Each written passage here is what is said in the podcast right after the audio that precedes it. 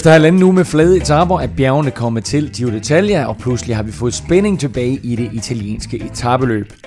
Vi optager denne udgave af Velropa Podcast umiddelbart efter afslutningen på søndagens 15. etape, der blev meget medrivende og dramatisk. Nibali hentede vigtige sekunder på Roglic, der var et smut i barrieren på nedkørslen mod Como. Vi taler meget mere om etappen lidt senere. Og så fortsætter doping desværre med, øh, dopingsagerne desværre med at, at ligesom vælte frem, og den her gang der er det det kolumbianske Manzana Postobon hold og det portugisiske W52 hold, der er indblandet. Og så har Kim Plesner en opdatering omkring Operation Adalas. Velkommen til øh, to, der sjældent skuffer, nemlig mine to wingmen, Kim Plesner og Stefan Johus. Jeg skal da lige love for, at der er kommet i gang i Giroen. Ja, du er blevet helt hæse og hæb på, øh, Jeg har på Nibali på, på den sidste... af mit fjernsyn. Ja. Kør, kør Nibali, Ja, kør. og det, er jo- det er jo nærmest som at se en håndboldtræner, der har stået og råbt en hel kamp. Ja. Nej, det, der, er der, der, er der, der sker ting og sager. Det er dejligt. Efter lige så tam den, øh, den første, de første 10 dage eller 12 dage var, så lige så fedt har det været nu. Ja, så blev det hele lige vendt på hovedet, og Roglic øh, føring, som ikke er en føring længere, den, øh, det, det ser lige pludselig skidt ud. Ja, han virker i hvert fald øh, sårbar lige i øjeblikket. Det bliver rigtig, rigtig interessant at se, hvad der sker i de kommende dage. Øh, I dag er som sagt søndag, og det betyder, at i morgen der er der hviledag, inden det igen går løs med bjerge på tirsdag. Hvis du synes om vores lille cykelsnak her, så vil vi sætte stor pris på, øh, hvis du støtter os, og det kan du på tier.dk, og når du støtter, så deltager du også løbende i lodtrækninger om fine præmier. Meld, til, meld dig til på tier.dk, eller følg linket på velropa.dk, så donerer du dit valgfri beløb, hver gang der kommer en ny udgave. Og øh, skulle du ikke vide det øh, endnu, så gentager jeg lige for en sikkerheds skyld, det der tier, det staves 10 metal, og så er.dk. Og Stefan, øh, vi har jo et, øh, et freebet kørende til oddset mm. i øjeblikket, og jeg skal love for, at øh, det er populært, fordi der er kommet, der er kommet gang i sagerne derinde. Ja, den, øh, kasketten, den, øh, den gjorde ikke tricket længere, så, så nu er det, nu er det free, nu er det kolde kontanter, der bliver delt ud. Og det hjalp lidt på det, så vi er helt oppe på 88 nu. Så øh, det skal vi lige huske at takke for os. Ja, naturligvis. Øh, tak til alle 88, der støtter, og det betyder også, at nu er kaspe- kasketten snart i spil. Ja, der er, øh, ved 100, så har Kim øh, meget gavmildt øh, sat baren der. Meget Øh, generøst. Så, øh, så må ikke, at vi kan finde noget, noget lidt sjovere til, til den næste. Jamen altså, øh, lad os da håbe, at, øh, at vi allerede til næste podcast ryger op på 100, eller i hvert fald krydser de 90, og øh, lad os da så få pokker komme af med den der kasket, som, efterhånden, synes jeg- som, som har ligget lidt Det længe jeg efterhånden. er en meget, meget fin kasket. Og, det, og det, jeg siger også, det er en meget, meget fin, pearl, øh, fin Pearly Sumi kasket. Ja. Øh, lækker design og flot, og med Velropa og det hele. Så det, jeg, jeg, jeg siger slet ikke, at det ikke er en fin kasket. Jeg siger bare, at den ligger lidt længe. Ikke? Du kan som altid finde os på iTunes, SoundCloud, Spotify eller i din foretrukne podcast-app til Android. Det er en god idé at abonnere på Velropa Podcast, fordi så går du nemlig aldrig glip af et afsnit. Og så husk at fortælle dine venner og bekendte om vores øh, cykelpodcast her, så vi kan nå ud til endnu flere cykelinteresserede danskere. Du kan følge os på de sociale medier, på Twitter og Instagram, der sker det på Snablag Velropa, og så er vi også på Facebook på facebook.com øh, Velropa. Mit navn er Claus Elming. Du lytter til Velropa Podcast, præsenteret i samarbejde med Destination Bornholm og Odset fra Danske Spil.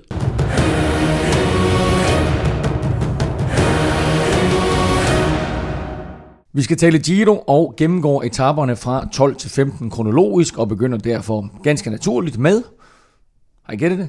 12. etape. Ja. Den gik fra Cuneo til Pinarolo. Et øh, stort 18-mands udbrud fik lov at køre, inklusiv øh, faktisk Stefan dit staldtip, Jan Bakkelands, som dog ikke kunne sidde med øh, på den afgørende stigning. Det øh, kom der øh, faktisk kun øh, fire mand, der var der kun fire mand, der kunne. En af dem skulle tage sig af sejren, og det blev Cesare Benedetti, øh, der vandt i Pinarolo. Et- Den her etape burde Gianluca Brambili, øh, øh, Brambilla til gengæld have vundet Kim. Ja, der gik lidt taktik i den til sidst, og så, øh, så kom Benedetti op øh, bagfra, og, og det burde han måske ikke have gjort, men, men, men da han så endelig kom op, kunne man også se, at, at han havde altså en ordentlig sviske at give på, øh, og, og man kunne næsten se, at uanset hvordan de andre trådte, så de, de kunne ikke komme forbi det der, altså den fart, han fik skudt. Ja, men det betyder også rigtig meget at komme, komme med svung på bagfra, altså sådan inde på de sidste 500 meter, der betyder det alt at komme mm. med fart på. Og det er også derfor, man tit ser folk, der lige øh, giver to meter, og så prøver at køre cyklen op, inden at øh, de andre de opdager det. Øhm, så, så det betyder rigtig meget. Det er næsten umuligt, hvis der kommer en øh, med svung på bagfra og, og nå ham igen. Men når man sidder i den der situation, som Brambilla sidder i, mm. øh, og, og etappen ligger til ham, han er den hurtigste af den tremandsgruppe der, Øh, altså, bør man ikke orientere sig bagud, eller sker der så meget, at man er træt? Hvor, hvorfor er det, han ikke når at opdage, at Benedetti han kommer? Øhm, jo, altså jeg tror, det virker som om, han havde rigeligt travlt med at kigge på øh, Eos Capecci, som, øh, som faktisk øh, overraskede lidt øh, ved at komme med henover der. Mm. Det, havde, det tror jeg ikke, øh, altså det havde jeg i hvert fald ikke regnet med. Så, øh, men, men jo, altså det, det, det er selvfølgelig svært at, at orientere sig så meget, når han, øh, når han også skal holde øje med ham, han sidder med, men men jo, altså, det, det skulle have været hans, og øh, han er i kontraktår, og, øh, mm. og altså, det, det, det, kommer, det gør rigtig ondt på ham, den her. Fordi han er, han er hurtig på stregen, og jeg tror også, han havde vundet den, havde han kommet ind med, med kun Capecci, men, men øh, han burde måske have kørt den fra spids i stedet for, øh, og, så, øh, og så bare holdt, holdt farten lidt oppe. Men jeg tror, han har måske haft lidt for meget selvtillid i forhold til, at de lige har sat dem, så han regner måske med, øh, men, men der er det bare, at når de kommer med fart på dernede, der, så er det sgu svært. Man kan se, han, han hamrede også i styret efterfølgende. Han var godt klar over, at den, der, den, den burde han have haft. Øh, I øh, kampen om øh, den lyserøde føretrøje, der tog Mikkel Landa og Superman Lopez øh, omkring et halvt minut på de øvrige favoritter. Jan Polank overtog føretrøjen fra holdkammeraten Valerio Conti, så godt kørt af UAE, som faktisk fik det her udbrud af sted med en anden rytter, end vi havde forudset, men som I to forudsagde, så øh, var det taktikken fra UAE simpelthen bare at lade øh, føretrøjen gå fra en rytter til en anden, og det er altså Jan Polank, som, øh, som overtog føretrøjen her. Det var den 24. sejr til, øh, til Bora, som, øh, som Benedetti han sikrede dem. Og ud af de 24, der har Peter Sagan altså kun sørget eller bidraget for to af dem.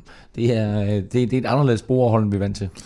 Ja, der er kommet lidt mere bredde på, og, og så har de haft tur i den, som man ser nogle gange med, som man har set med, med Quickstep de seneste par år, at, at, at øh, vinder det avler vinder, og, øh, og så har de jo de der mange hurtige folk på, på borer, og, og det er jo sådan en kabale, de skal til at øh, gå op nu med Ackermann, der også kommer, og Sagan, der selvfølgelig er der, og den store stjerne, og så har du Sam Bennett, som jo også har vundet nogle sejre, men som lige, lige er ved at blive lidt i overskud, og, og som rygterne mhm. siger, forlader holdet efter den her sæson. Vi skal videre til øh, fredagens øh, 13. etape. Øh, torsdagens øh, 12. etape var sådan set, at det, det var, der var et bjerg der midt på, men kan vel ikke som sådan betragtes som en, en ægte bjergetape. Det var fredagens 13. etape til gengæld, som gik fra øh, Pinerolo til toppen af Lago Cerro. Det blev meget seværdigt, øh, og det blev en interessant etape, fordi favoritterne sådan var lidt spredt ud over det hele. Der sad sådan forskellige grupper. Øh, Sakarin, Mollema og Nieve angreb øh, langt udefra, øh, mens øh, Roglic og Nibali de blev siddende sammen og, og hyggede sig så ud til. øh, Sakarin to etappesejren, og Jan Polank han forsvarede sådan med nød og næppe føretrøjen. Men øh, lad os lige runde den der med, med Nibali og Roglic. Hvad var det for et spil, der foregik her? Jo, men det er jo typisk den der mere rutinerede øh, rev, skulle jeg til at sige, men hej er det jo i det her tilfælde, øh, der, der forsøger at, som vi også har været inde på helt fra starten, hvad er det, der skal kunne rokke lidt ved Roglic? Det, mm. er, det er erfaring. Det, det er, ikke urokkelig længere. Roglic. Hvad hedder det? Øh, og, og det er de der ting, fordi han var jo skræmmende stærk. Det kunne, det kunne man jo se fra starten, så, så de skal ud og finde nogle andre ting, de kan, de kan ryste ham lidt på, og, og en af dem er jo den der, og, og, og Nibali er jo, han har vundet så meget, og, og, og kan sagtens spille det der spil og sige, det er fint nok, jeg bliver bare siddende her. Altså han, øh, han, han har masser af is i maven, han, han går ikke hen og laver det arbejde for, for Roglic, som vi lidt så i starten, øh, nogle af holdene egentlig to. Når, når han sidder der en og en, så er han, så er han iskold, ikke? Og, og ved, at, øh, at, at det er det spil, han er nødt til at spille med de to minutter, han næsten var bagefter. Ja, og så øh, det er også øh, som, som cykelrytter, som Nibali, det, det er pisseirriterende at have, øh, have en anden siddende på, på hjul, fordi at at øh, Roglic, han, øh, han har jo den her enkeltstartsfordel, og han har lidt tid på Nibali. Øh, og Nibali ved jo godt, det er ham her, jeg skal angribe. Men når han så konstant sidder på Nibalis hjul, så, øh, så er det jo kun Nibali, der sidder i en position, hvor at det er rigtig svært at angribe. Og Nibali, han, vil jo, han synes jo så, at det er, det er skide irriterende, fordi at hvis han angriber, så sidder Roglic på hjul, men alle de andre modstandere, de har jo chance for at komme med, mm. med et overraskelsesangreb. Så han er selvfølgelig irriteret over, at han bliver ved med at udse sig ham øh, som, som, som den store mm. konkurrent, men, men det, altså, det er jo lidt et, et kompliment, kan man sige, men det er skide irriterende, at han ikke kan få lov at komme med det der overraskelsesangreb. Jo, og så er det også, det er bare lidt den forkerte mand at begynde at lave det der med for Rockleys side, som jeg ser det. Fordi Nibali er jo en af de meget, meget, meget, meget få, der ikke han gider slet ikke høre tale om det der med at køre om sekundære placeringer. Mm. Og det vil du, du vil sagtens skulle lave det med nogle af de andre. Man har jo set Movistar blive kritiseret mange gange for at køre lidt efter sekundære placeringer. Man har set man har set Contador Valverde sidde og lave et eller andet halvøje mm. om, øh, hvor Froome øh, egentlig var i knibe, hvor de så begyndte at køre på hinanden, og folk, der kører om 5. 6. pladser. Men lige præcis ham, og når han har det der store forspring, så tror jeg egentlig, og nu bliver det så lidt i bagklogskabens lys, fordi vi ikke har optaget siden mm. bjergetagerne gik i gang, men nu kan man se, hvad der er sket. Mm. Altså nu, men vi vender tilbage til, ja. til lige nøjagtigt 15. etape, fordi den blev super interessant. Øh, jeg synes, noget af det sjoveste, der kom efter den her 13. etape, det var et interview med Nibali, mm. hvor han siger bagefter, øh, og man, man kan mærke den her irritation, han har over, at, at Roglic, han øh, nærmest bare sidder på Nibalis hjul, så siger mm. Nibali, jamen han kan, da, han kan da følge mig i mit hjul hele vejen hjem til min bolig, så kan han se alle mine pokaler derhjemme. Mm. præcis, præcis. Ja, det, ja, det, det er jo det der med, at, at han ligesom kommer ind i hovedet på ham, ikke? og det, det, det, det tror jeg er ved at lykkes. Også fordi han er, han er sårbar, Roglic, og det er fordi, han ikke har et, et, øh, både, han har ikke et rutineret hold, og han har ikke nogen holdkammerater, han ligesom kan, der kan gå ind, øh, enten både at tage den, øh, den verbale kamp, eller en eller anden rutineret gut, der kan gå ud og sige, nu skal Nibali bare lukke røven, og han har det heller ikke på landevejen. Men det er også sjovt at se, hvordan øh, altså Nibali, han jo, altså irritationen er tydelig, og han stikker jo til ham på den her måde, og, og flexer også lidt ved at, at sige, at han kan komme hjem og se øh, pokalerne. Ikke? Øhm, men jeg tror, at, at Roglic, han er blevet instrueret til at følge Nibali, fordi de regner med, at Nibali, mm. han sætter ikke tid til, og han er den her erfarne mand, som du kan støtte dig op af, så bare sæt dig på ham. Og øh, det, er jo, det er jo tydeligt at se, at, at det, det pisser ham af, ikke? Øhm. Og Nibali kommer også til det punkt, hvor han siger, hey, jeg lukker ikke de huller, der opstår. Og, Nej, så, det... og, så, og, så, og så kører de andre forhåndsfavoritter mm. jo, så de tager jo faktisk lidt tid på mm. Roglic, de andre forhåndsfavoritter. Ja, og uanset, øh, som du siger, nu kommer vi tilbage, hvad der skete i dag og på fem. Uanset hvad der var sket med de der små bidder, eller mellem et halvt og et helt minut, de hele tiden fik lov at tage de andre, så er det også alt for farligt en taktik at lave, fordi til sidst, eller der er så mange bjergetapper, du kan tage et halvt til et helt minut på, og lige pludselig så er Lander i spil. Hvis Yates får lov lige pludselig bare at køre væk, så er han i spil. Sakharin kom op og var kun, øh, eller var ikke ret langt efter lige pludselig, mm. fordi han fik lov at køre. Så gik han ned dagen efter, det er så fair nok. Men så meget, altså, det er jo ikke ryttere, der ligger 30-40 minutter efter, der lige pludselig får lov at, at komme væk. Så der er for mange i spil lige pludselig til, at han kan lave den taktik. Ja, og også i forhold til, at, at hele den taktiske kamp bliver lige pludselig centreret omkring de to. Mm. Øh, og det betyder, at det åbner op for alle de andre. Og, og så alligevel så kan man sige, at, øh, at Nibali er måske den forkerte mand på den måde, at hvis han bliver irriteret nok over det, jamen så lader han de andre køre. Mm. Fordi at, at han er også så meget op i, i, i årene, og han har taget sine sejre, så han, altså, han kan godt blive pissed nok til at være sådan, jamen så fuck det, så, så får de bare lov til at køre. Så på den måde skal han også passe lidt på med at, med at lave den taktik. Og øh, i det tidligere afsnit af Velropa podcast, der forudsagde Kim Plesner jo, at øh, Nibali han ikke ville komme til at vinde en, øh, en, en Grand Tour igen. Men øh, den her, den, øh, den, den kan altså godt gå ind og blive rigtig, rigtig spændende. Så lad os, se, lad os se, øh, hvilken version af hashtag Velropa-effekten ja. øh, det, her, det her det ender med. Vi skal tale meget mere Giro lige om lidt, men først der skal vi lige til det her. Vi skal i gang i quizzen. Mm. Og øh, har vi lige, vi har en stilling, øh, var det 17-12, vi nåede op på? Ja, altså, noget, det, noget den retning, ikke? Det er jo næsten ligegyldigt, hvad jeg svarer, så får Stefan point, synes jeg. Nej, men nu gør vi det på, nu gør vi det på en anden måde Nå. i dag, og det er, at uh, Stefan jo øh, tydeligvis ikke er tilfreds med og, øh, at skulle svare først. Så nu gør vi det faktisk på den måde, Stefan, at du bestemmer, hvem der svarer først. Inden okay. han hører spørgsmålet, eller? Nej, efter. øhm, jamen, det er jo lidt ligesom Paradise Hotel, det her. Vi er nødt til at skabe noget spænding på en eller anden måde. Jamen, uh, Kim, det er et show, du kan spørge din søn om, for det han helt sikkert. uh, når man vinder Giro d'Italia, så får man uh, sådan lidt over 200.000 euro for at vinde den.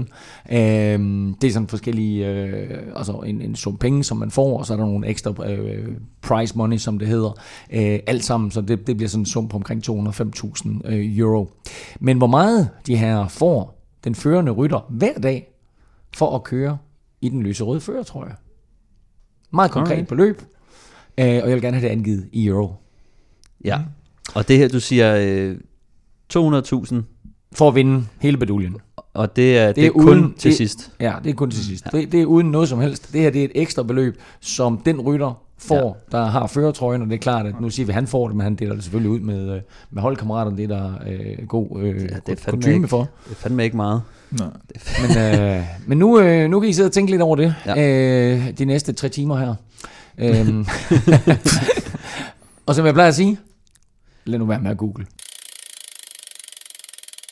Fra quiz tilbage til Gito og lørdagens 14. etape, som øh, var sådan short and sweet. Kort, 131 km, eksplosiv, op og ned hele dagen, og øh, så endte det med, at øh, Richard Carapaz, han kørte solo, vandt etappen, og tog førertrøjen blot 7 sekunder foran Roglic. Yates han øh, viste livstegn med andenpladsen, mens øh, han gik fuldstændig ned efter sin store præstation dagen før, og det samme gjorde sig øvrigt gældende for udbruds, udbrudskammeraterne Nieve og Mollema. Alle er dog stadigvæk øh, i top 10 sammenlagt. Kim Ham, øh, Richard, øh, Richard øh, Carapaz, øh, der er mange, der tror, han er fra Colombia, men han er i virkeligheden fra, fra Ecuador. Hvem, hvem er han? Ja, men når de de fleste sydamerikanere, der kommer der, så tænker man, at det er bare endnu en øh, kolumbianer øh, af den lange stamme af kolumbianere, der er kommet over. Øh, han, er, ja, han er fra Ecuador. Han er født i næsten 3.000 meters højde faktisk, op i den nordlige del af Ecuador, næsten op ved Colombia, så han er, han er næsten kolumbianer. Og man kan sige, det, det mest sådan pushy, man kan sige om ham, det var jo, at det var øh, gode gamle Oscar Sevilla, der faktisk anbefalede ham til, til Movistar-holdet. For han kører rundt derovre stadigvæk jo.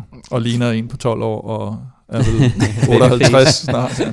Ja. Sådan. Og apropos det her med Movistar, så var du lidt inde på det lidt tidligere, Kim. De er ofte blevet øh, kritiseret for en, en, en defensiv kørestil, og til tider, så kan man sådan have dem lidt mistænkt for øh, at, at mangle lidt taktiske evner. Men jeg synes, at det har de fået gjort op med i Giroen her ved flere lejligheder.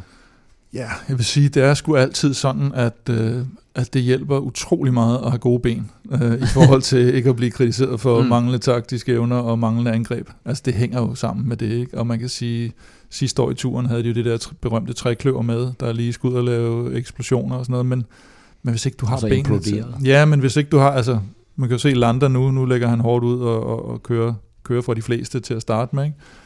Og hvis ikke du har det, så altså, du kan jo ikke angribe med, med, med tunge stænger. Det, det kan jo simpelthen ikke lade sig gøre. så, så jeg tror nu ikke, altså selvfølgelig kan man sige, når man kommer længere hen i løbet, og så kan man sige, hvor meget vil man stille sig tilfreds med, og hvor meget vil man satse. Altså Mm, kunne de mm. have satset mere, og så måske risikere at miste holdkonkurrencen, og så måske komme på, hvad ved jeg, podiet i den samlede, og nu endte det med sådan nogle virkelig sekundære placeringer i. Ja, Men, fordi- men det er jo, Netop den der holdkonkurrence er jo altid et eller andet, som, som Movistar øh, prøver på at gøre interessant og sige, hey, det er noget, vi går op i. Ja, men det er det jo først blevet efter, at de ikke rigtig lå til. I, øh, og, og det er jo sådan, ikke? Altså, så, så hvis, du ikke kan, hvis du ikke har nogen med i toppen, så synes du, holdkonkurrencen er helt vildt interessant at køre efter. Ikke? Men det, altså det, jeg vil også sige, det, det, er jo, øh, det er jo også noget, der kommer ud af, at de ikke rigtig har favoritværdigheden på sig. Og at Mm. de er sluppet af med, sluppet af og sluppet af, men at Valverde han ikke er til start, som har den der fænomenale afslutning, øh, som jo dikterer lidt, hvordan får vi en sejr? Jamen, det gør vi ved at gøre løbet hårdt, men ikke alt for hårdt, og så øh, skal vi ind og, og spurte en, en lille gruppe. Og når de så heller ikke har Quintana, som jo altså, måske har mere navn, end han har evner efterhånden, nu, nu glæder jeg mig til at se ham i år, men de seneste par år har han i hvert fald, mm. har de troet meget mere på ham, end han kunne levere. Og så er det jo, at de prøver at køre det der tog for ham, og, og skyde ham af. Øh, Jo, men så- at når det så falder til jorden, så, så virker det lige pludselig også defensivt, ikke? Jo, og så er det jo bare, der er bare mange store egoer, og det ser man også lidt i dag, det, kommer vi også, det kan vi Mm. også komme tilbage til på, på dagens etape faktisk. Og der er de der store egoer, som hele tiden, der er næsten altid sådan noget bøvl med, hvis den ene stiller sig frem og siger, nu er det mig, der er kaptajn, og så siger Valverde, okay, så skal jeg jo køre for dig. og så kører man lige sådan et øh, sådan lal, lal, øh, øh, lead-out øh, til, at han skal i angreb, ikke? men det, det, bliver ikke gjort, altså det bliver ikke gjort sådan med hjertet. Og der er det jo nemmere, hvis du har nogen, som har indstillet sig på den rolle som, som, øh, som hjælperytter, de er jo meget mere øh, værdifulde i de situationer. Og jeg synes, så er det også spændende, at øh, Carapaz, han faktisk, altså han kører så godt, og han har lavet de angreb, fordi at, jeg tror egentlig, det var meningen, det var Lander, der skulle være kaptajnen, ikke? Øh, det var det, alle havde regnet med, og, Mm. og Lander, han er heller ikke klar på at agere hjælperytter, Mm. mm. øh, selv, selv når Carapaz, han sidder solidt øh, i føretrøjen, så det bliver også ret spændende at se dem fremover, fordi jeg tror ikke, at, øh, jeg tror, at det her, det kan åbne lidt op for Lander til at, til at komme med nogle angreb. Det er i hvert fald en, en spændende teori, og med, apropos det her med, med, med favoritværdighed, som, som du nævner der, Stefan, og at de ikke har haft den, så er det jo lige ved, at de har fået den nu, fordi mm. søndagens 15. etape, som jo altså lige er afsluttet, blev rigtig, rigtig interessant af flere årsager. Øh, for det første var den lang ind. Der var 232 km, og som vi sagde, det var sådan en lille Lombardiet rundt, og der var også øh, flere øh, af de her stigninger og øh, områder, de kom igennem, som er med i Lombardiet rundt.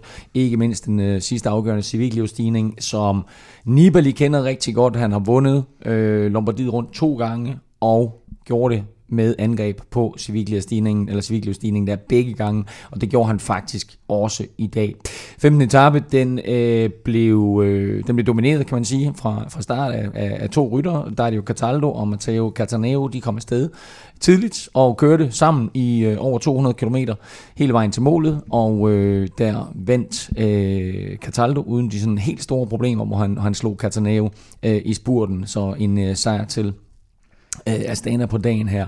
Men mere vigtigt, det var sådan set det, der skete nede bagved, hvor Vincenzo Nibali, som sagt på øh, Sviglivstigningen der, sætter et angreb ind, tester lige, hvad der sker med Roglic. Han får Carapaz med sig. Roglic kommer i defensiven, øh, og er øh, en 10-15 sekunder bagefter i hvert fald.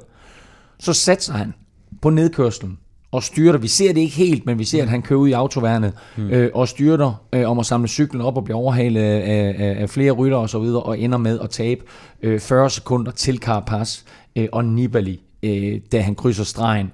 Og pludselig, så må vi sige, altså så er der kommet rigtig meget spænding tilbage i løbet her. Øh, Nibali, han henter 40 sekunder, Carapaz, han udbygger sin føring, så han nu er 47 øh, sekunder foran. I to sidder og ser mm. Afslutningen sammen. Mm. Og øh, så, så I kalder I nærmest, påstår I i hvert fald, så kalder I nærmest, at Roglic han vil styre det. Jeg har jo meget, meget svært ved at tro på det, men altså, øh, jeg kigger dig i øjnene, Stefan, og, øh, og, og, og, og altså, der er noget troværdighed derovre i hvert fald. Men fortæl mig lige, hvorfor var det, I var så stensikker på, at han ville øh, begå en fejl og styre det? Jo, men det så, øh, altså det så ud som om, han manglede lidt styrke på dagen, mm. kunne man godt se. Og, og var det noget med, at han var over på, øh, på en anden cykel også? Ja. Øh, Anton Tolhug cykel han, efter han blev, jeg tror han blev holdt lidt tilbage af det styrt, der var med Dombrowski, og, eller i hvert fald i forbindelse med Dombrowski, jeg tror det var Barkelands måske. Mm. Øh, jamen, vi fik aldrig helt forklaring på, hvorfor det var, han skiftede Nå. cykel, om, om han, som du siger, om hans cykel måske blev ramt i det styrt der, øh, kom til Trone. Han i hvert fald kørt lidt op igennem quotation, og det vil sige, at han er sådan en lille smule ude af balance, og så ved jeg ikke, så da, da Nibali angriber der, og, og de kører ind igennem de der små gader, så kigger vi bare på hinanden og siger, vi er enige om, han styrte på nedkørslen, ikke? Jo. og så sad vi egentlig sådan lidt og, og, og bare sad sådan... Men hvorfor egentlig? Fordi hvis vi husker turen ja. sidste år, mm. så overraskede Roglic jo ved at være helt eminent til at køre nedad. Ja. Vandt en dag en etape også, hvor han stak af fra toppen øh, og, men det, og kørte nedad. Hvor, hvor, hvorfor men det, var det, det, der, tænkte, at, det, at det, det der med, at han nu, nu er han jo lige pludselig... For, altså, selvom han ikke ligger i føretrøjen, så er han jo den der, de kigger på. Nu er han jo den der favorit, den, den styr, og med syv sekunder der var til Carter vil han stadigvæk være favorit, øh, hvis det var stillingen efter bjergene. Og det vil sige, det er bare det der helt andet pres, der er på ham nu. Mm. Og det er Nibalis hjemmebane. Nibali har lige sagt det der provokerende med trofæerne. Han, og han har lige kørt fra ham nu, og så sidder Roglic og tænker formentlig, fuck mand, nu, kommer, nu kører han sgu alligevel fra mig, ikke? og nu, altså det her, det er nu, jeg skal hente det hele. Ikke? Nu skal jeg, jeg kan tage Giroen her. Og så er det altså noget nemmere at blive, og så på en, på en cykel, der ikke er hans egen, ikke? Jo, det, altså, netop som du siger, altså, han, har, han har skydeskiven på ryggen, og har ligesom følt, at, at han havde den her rimelig godt, øh, han havde styr på, på den her, ikke? Og, og så lige pludselig, når han, når han rammer sådan en dag, det er meget, øh, det er en lang dag, og han er udmattet, og han har ikke lige benene, det, det, det er sådan noget, der stresser helt vildt, kommer over på en anden cykel, der er noget styrt og sådan noget, og så skal han til at køre på sådan en rigtig teknisk nedkørsel, hvor at han måske også har troen på, at, øh, at han er god til det. Men øh, når du har, øh, når du har, har en fra Messina, der, øh, der mm. virkelig er kendt i det område, som er ved at, at tage noget tid på dig, så, øh, så kan man godt blive, blive ramt af sådan, hvor man begynder at ja, oversætte plus, lidt. Plus at Carter Pass var med også. Ja, netop, og, og som, øh, som vi også snakker om, da vi så det, altså han, han kender sikkert ikke, øh, mm. kender sikkert ikke ruten her. Så, øh, så det, det kan blive noget rigtig bøvl, når du kører ned og altså, mm. hvis det er, at han ikke har set den før. Vi har hørt tidligere, at han har sagt, at, at han faktisk ikke rigtig kender nogle af de områder, de kører i. Øhm, så, øh, og det er jo igen det her med rutinen, ja, som vi har talt om, ikke? at, at øh, vi har set ham være super god i en, øh, en uges løb, øh, og vi er stadigvæk meget i tvivl om, hvor han er henne i sådan en tre ugers løb her. Nu pludselig, nu, nu er vi oppe på øh, 15 etaper Mm. Mm. Og han kan jo også godt, ligesom vi så med Yates sidste år, pludselig blive mærket. Øh, så altså et er, at han måske sådan pludselig løber tør for kræfter, øh, fordi han ikke er så vant til at køre mm. de her tre ugers løber, og slet ikke at, at, at, at skulle ligge og køre mere om føretrøjen. Og to, øh, det her med den manglende rutine, både i, hvordan agerer jeg i feltet, men også øh, alle områderne, de kommer igennem. Jo, altså det der med, at han har ikke, altså han har ikke lige en, øh, en rytter, der kan ligge foran ham der, som han har siddende ved sin side på en etape i dag, hvor det jo ikke var, altså det er jo ikke Mortirolo, de har været over i dag. Mm. Der skal sidde en til to af hans folk på en etape ja. som i dag. Ikke? Øh, hvis, hvis, du har et, et, hvis du har et hold, der gerne vil vinde en Grand Tour, så, så skal der altså sidde nogen. Og så kan måske have været en, der kunne lege pilot for ham nedad i der og sige, mm. nu kommer du bare med her, ikke? så tager vi det stille og roligt. Ikke? Det er 10 sekunder, ellers så henter vi, henter vi lige det sidste på det flade stykke nede i bunden. Ikke? Jo, og netop som vi havde snakket om i de tidligere podcasts, at det her unge mandskab, det bliver spændende at følge dem, mm. og hvordan de kan styre det her. Og det viser sig bare nu, at han er lidt nemmere at isolere, end, end man havde regnet med. Uh, vi havde jo så sået lidt tvivl omkring det her unge mandskab, som måske kunne blive ramt på sådan en svær dag som i dag, der er meget lang, og hvor at de måske havde håbet på en lidt nemmere dag. Uh, og så, som, så til min pointe før, uh, nu kan jeg se, at Roglic har kørt Lombardiet rundt to gange faktisk, mm. blev 17 sidste år.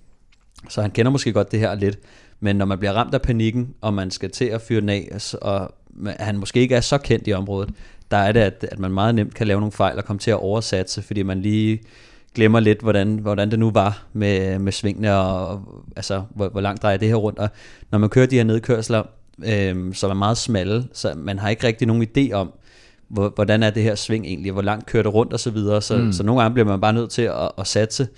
Og, og så specielt... Og der, sige, der, der, der kender Nibali en ja, præcis. Der, som siger, og, han om jo, ikke? Og når han ved, at uh, hvert sekund det tæller, så er det, at man bliver presset lidt til at give den lidt mere, og måske også lidt for meget. Han, øh, altså, nu nævnte du det her før, Kim, med også, at det er, det er nemt at se god ud, når man har benene. Øh, det virker også som om, at, at han måske ikke helt havde benene i dag, øh, hvor Carapaz jo helt tydeligt viser øh, en, øh, altså hans, hans taktik er sådan set Roglic taktik, nemlig læg dig på Nibali's baghjul, og han ved Carapaz, at, at Roglic, eller at undskyld, at uh, Nibali, han kører på den civile Mm. Så da øh, Nibali han smutter, så er Carapaz der med det samme, han ved, det her jeg skal med. Ja, det ved Roglic også, men han har ikke haft styrken, og han har ikke haft styrken til at gå med nogen af de angreb, der har været i bjergene. Han har ikke tabt sådan vanvittigt meget tid, men der er næsten ingen af dem, han har lukket. Han har kun ligget på julen i Nibali. Han har ikke kørt med Carapaz, han har ikke kørt med Landa, han har ikke kørt med Lopez, han har ikke kørt med Yates. Uh, han kørte ikke med, der Sager, eller han fik ikke sit hold til at lukke ned, da Sager ind og Mollema dem stak afsted. og allerede i starten, hvor vi snakkede om, at hvem var det? Det var sådan noget Formulo, Bilbao, mm. Galopin stadigvæk lidt farlige rytter, der lukker de det heller ikke ned. Øh, og der er det også selvfølgelig en, en hold, hold, enten holdbeslutning eller en holdopgave. Så, øh, så hverken han selv eller holdet har haft styrken i bjergene til at, at, at kontrollere løbet, og det, det er det, han øh, får problemer med. Øh, jeg, jeg, tror ikke på, jeg tror ikke så meget på den der med, at han går ned som Pinot eller Yates sidste år. Mm. Øh, jeg tror lidt, det var, det var specielt sidste år. Øh, men, men netop, jeg, men jeg tror heller ikke rigtig, at han vinder løb, fordi at, øh, der, der er for meget øh, fnider udenom. Men det er, jo, det er jo interessant, at du siger, at du ikke tror, at han vinder løbet, fordi sidst vi sad her, øh, de, de to sidste, tre sidste podcast, der har vi sådan nærmest tænkt, at den her Giro, den er afgjort, den vinder Roglic. Men pludselig så er der kommet spænding nu. Altså Carapaz, han er 47 sekunder foran. Det er jo ikke længere en eller anden fladbanerytter eller en sprinter eller et eller andet, der fører Giroen. Mm. Nu er det altså pludselig Carapaz, og han har ikke 7 sekunder, han har 47 sekunder nu. Kan han vinde den? Ja, det kan han sagtens, fordi øh, han kan selvfølgelig også gå ned, ligesom Yates gjorde sidste år, men han blev fire sidste år, som jeg husker, og, og har set stærkest ud, kørt stærkest også faktisk på fredagens etape på den sidste stigning, var han den, der kørte hurtigst op de sidste 5 km af alle rytter, inklusiv Sakharin, der vandt etappen. Og, øh, og der er stadigvæk noget bjergterræn, og det vil sige, jeg vil vurdere, at han skal måske have hvad skal han have? Et minut Jamen, til, har, til Roglic eller sådan noget, den sidste enkelte start, ikke? Jeg sad lige og kiggede på det faktisk, øh, mens øh, vi snakkede, og han mistede øh, 47 sekunder på den første 8 km, øh, og han mistede, hvad hedder det, omkring to minutter på den, der var 32 mm. km. Og, og den sidste, på de, den to, er, på de to enkeltstarter. Ja, lige præcis. Mm. Ikke? Så han skal nok have en 1.20, øh, sådan ja. sikker, men, men man kan så også sige, at i den sidste enkeltstart... Den sidste enkeltstart er den sidste afgørende etape, det 21. Ja. etape, rundt øh, i Verona, mm. øh, og den er i gåsøjne kun på 17 km, så altså... Og der er en stigning midt på, øh, en kategori 4 stigning. Ja. Og så har han, hvis du sidder i lyserødt, er det bare noget andet. Ikke? Altså det, der, der får du måske lige de der ekstra 10 procent, øh, hvis og du kører om sejren. start sidst, selvfølgelig. Ja. Jo, så, netop... så godt i minut, vil jeg også tro. Ikke? Og, og der, altså for 47, hvis man, i forhold til, hvor meget han har, allerede har kørt fra Roglic, og hvilken tilstand Roglic er i, og vi har en kongeetappe, der kommer tirsdag, vi har vel en to-tre øh, bjergetapper mere. Jeg tror, der er fire bjergetapper og en flad, ja. og så, og så, så vil det være start, underligt, hvis han ikke har mere end et minut, når vi rammer starten. Altså, det er vanvittigt spændende at se, hvad der sker i, i næste uge. Det bliver også interessant at se, øh, om, om Mikkel Lander han øh, accepterer at være ja, i en hjælperytterrolle, fordi han kører altså en underlig etape i dag, Kim.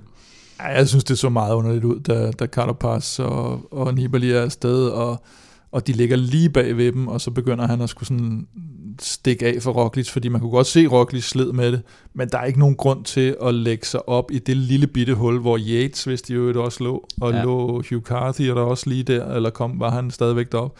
Der, der er lige pludselig så meget trafik, at det betyder ret meget, om der er direkte hul fra Roglic og op til Nibali Carapaz, eller om der lige ligger nogle poster imellem, som Roglic skal køre efter. Og der er der altså ikke nogen grund til for Landa at gå op og agere en ekstra post der, fordi Landa er jo hvad, to minutter efter mm. i den samlede, ikke? Og, og Carapaz er i føretrøjen. Så han skal bare sætte sig ned bag Roglic og slappe fuldstændig af i den situation, hvis han kører efter, efter hold øh, øh, taktikken. Ja, men man kan så sige, jeg tror ikke, det var meningen, at han skulle agere mellempost. Øh, jeg tror, at han har siddet, for man så på et tidspunkt, da de lå op og førte, at han lige pludselig trækker ud og kører ned bag Roglic, fordi mm. at han regner med, at nu skal jeg lige holde øje med ham her, og jeg skal, at det er ham, jeg skal køre væk fra. Så kommer de andre afsted, og så kan man se, at han sidder lige og venter lidt, og så tænker han, nu så kører jeg op til dem. Op, ikke? Ja. Så har han ikke benene til at køre op.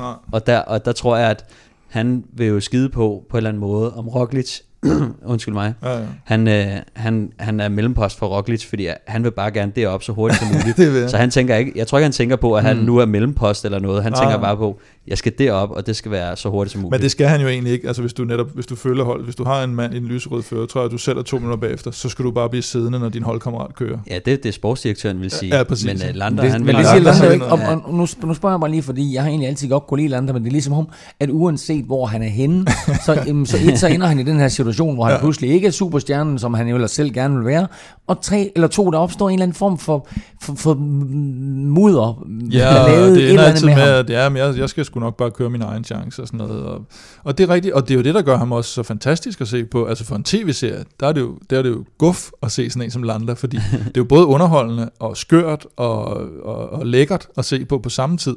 Men for en holdkammerat eller en sportsdirektør, mm. der må det være sådan en tækkende bombe at have rendt rundt. Ikke? Ja, hvis, jeg var, se, ja. hvis jeg var Carapaz, så havde jeg heller ikke øh, regnet Landa med som, som en af mine øh, faste støtter.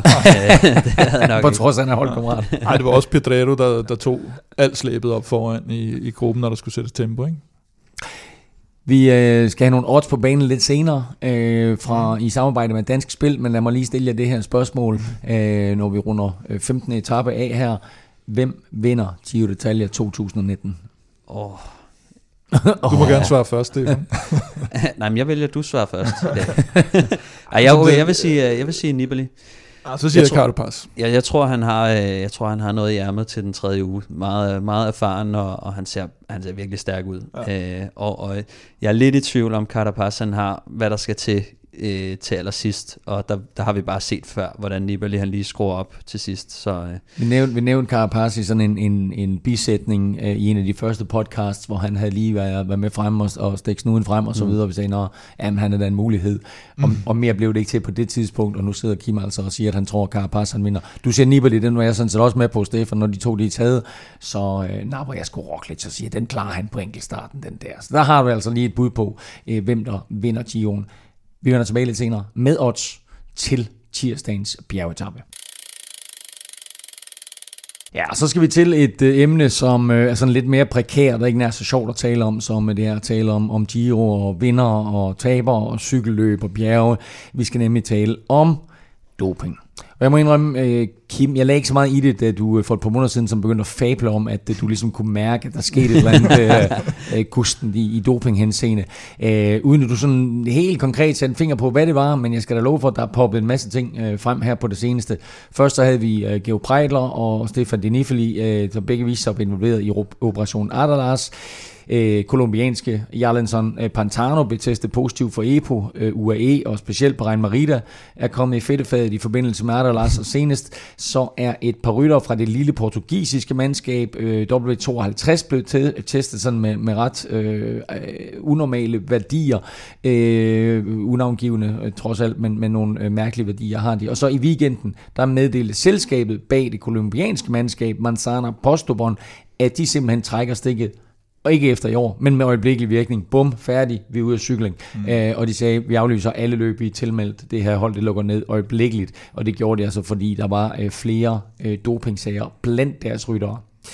Øh, Kim, altså først og fremmest, så må jeg sige, det er sådan ligesom, lidt ligesom sådan gamle mænd, der kan mærke, øh, når, når, når, når der kommer sne eller et eller andet, ikke? Så, så, så, så kan du mærke i knæet, at ja, der er et eller andet øh, do, doping under mig. Hvad, hvad er det for en følelse, du sidder med i knæet? Nej, men det er jo, og, og grunden til, at jeg også øh, sagde det sådan, jeg, jeg synes jo, jeg var så forbeholden, som jeg nu kunne være, at, fordi jeg havde ikke noget at ligesom hænge det konkret op på. Jeg kunne bare se ved nogle faktorer, øh, med, med, i så lang tid, som jeg har kigget i cykelsport, at der var ved at ske et eller andet, der var, der var sådan skævt, eller der var forkert, eller der, der, der var sådan et eller andet, øh, der var, der var for mange tendenser, der pegede i, i, i nogle retninger. Øh, og så er det svært at sige sådan lidt, hvad fanden, altså, hvad, hvad det helt præcist er. Det, det er jo ikke sådan, at, øh, at jeg lige pludselig har hørt om et eller andet nyt vidunderstof, eller øh, gendoping, eller hvad der nu ellers har været, eller motordoping, eller, eller hvad der måtte være. Så, så det var mere sådan en... Øh, en retning, tingene gik i, og det, det tror jeg bare, fordi man, når man har fulgt øh, cykelsporten så længe, og man er måske lidt opmærksom, og man ikke er sådan super naiv, romantisk i sin tilgang, så, så, så, så, så plejer den og så plejer hvad hedder det, antennen og, og ja, vise rigtigt. Og desværre så viser det så altså, at du indtil videre har haft ret. Øhm, du lagde ud med mere eller mindre hele Slovenien i sidste podcast, og så efterfølgende har du faktisk skrevet en rigtig, rigtig fed artikel, som man kan læse ind på velropa.dk. Så øh, har du ikke læst den endnu, så skynd dig ind på velropa.dk øh, og, og læs den der. Øh, det er jo svært sådan at, at, at lige sætte finger på, hvor vi skal starte hen med alle de her baserende sager, øh, der er men der er altså mange af de her tråde, som trækker netop i retning af Slovenien. Ja, Slovenien er jo selvfølgelig i fokus lige nu, øh, og vi har også haft nogle rytter, som vi har snakket om. Vi havde Polang faktisk, der havde føretrøjen nu her. Vi havde øh, øh, øh Pogacar, der vandt Kalifornien. Vi har Roglic, der vandt, og, og, og det der ligesom er pointen i artiklen er mere det at faktisk belyse de fakta, der er indtil videre. Og sige, hvad er det egentlig, der er sket nu her? Og så selvfølgelig også det faktum, at et lille land som Slovenien med 2 millioner indbyggere har fået det her kæmpe fremgang i, i en sport som, cyk, som cykling, hvor de ikke rigtig har, har været de, de helt store. Ja, så kom det måske også lidt ud af, at vi sad og diskuterede det på et tidspunkt, og der blev skrevet lidt om øh, nogen, der havde nogle lidt vage udmeldelser, hvor, hvor vi så snakker om, jeg siger, der mangler sgu noget konkret, hvis man skal ud med sådan nogle der. Ja. Og der var det så, at, at du så skriver Nå, en artikel, nu... som nærmest er, er, er sådan ren øh, fakta på en eller anden måde, men som man selv ligesom kan, kan gå ind og vurdere. Ja, men det er jo også fordi, jeg synes jo, der skal jo helst være et eller andet, og det er jo fint nok, at jeg har en eller anden fornemmelse af noget, men jeg, jeg kunne ikke sige noget. Jeg hører selvfølgelig ting rundt omkring, men det er ikke sådan, at, at jeg havde hørt, at ligesom dengang der var alt det der med doping, hvor jeg lige pludselig fandt ud af, at uh, Michael Rasmussen havde angivet, at Nicky Sørensen havde taget doping og sådan noget over for, for Danmarks Cykelunion. Sådan Det var noget, jeg ligesom vidste og havde fået at vide. Men den her gang var det mere sådan en, en fornemmelse af, at, at der bare er et eller andet, der er off rundt omkring. Og, og mange af de ting, der er sket nu, er jo nogle ting, som man kan sige, der har ligget nogle tendenser i, altså Slovenien har, har, har længe været sådan lidt et mysterium, hvordan det, og nu begynder det at blive travlet lidt op, og, og, og hvad skal man sige, øh, forholdet til Bahrain Merida holdet specielt, som har seks slovenske rytter, en masse i staff, og, og en, øh, en managing director, der også er i søgelyset, og at der måske er kommet noget doping til Italien via Slovenien osv. Øh, kolumbianer er der en, er der en del øh, fokus på, ikke det, det kolumbianske hold mm. her. Vi har Manzano fra UAE, der også er blevet taget, øh, Jarlinson Pantano, der er blevet taget for Ebo, har nu været ude at sige, jamen det er simpelthen en heksejagt på Colombia. Mm. Det, øh, det er helt tilfældigt, at det er derovre, der bliver taget så mange, men det er fordi UCI simpelthen retter skytset mod dem. Det lyder lidt som, som en ærgerlig undskyldning, men, men man skal selvfølgelig Ordet doping sige. stammer faktisk fra Colombia. Ja, det stammer fra Colombia, det, det, er, det er De har sådan en, en, et, et mixtur af noget kokain og noget sprut og noget et eller andet, øh, som de tager, der hedder dop. det, er OP, og det er faktisk det ord, der ligger til grund det er for, det, de har fundet for, ud af for ordet doping, så, ja. så det er måske ikke helt Ej, tilfældigt. Øh... Men prøv, det interessant er, at vi har faktisk en del, der har skrevet til os på, øh, på Twitter, og spurgt til, hvorfor det er sådan, at vi sidder øh, nærmest og laver heksjagter på, på mm. andre nationer end Danmark, når vi kigger på, ja. øh, og jeg sidder ikke og beskylder nogen for noget som helst, men vi ser en Jakob Fuglsang, som har en, et fantastisk ja. forår. Vi ser en Kasper Askren, der er fuldstændig vanvittig, kommer direkte mm. fra et kontinentalhold, bliver to år i Flanderen rundt og er, er med til at køre om sejren i, i, i Kalifornien. Øh, hvorfor er det, at vi ikke også tør kigge ind af og kigge på, hvad sker der i Danmark?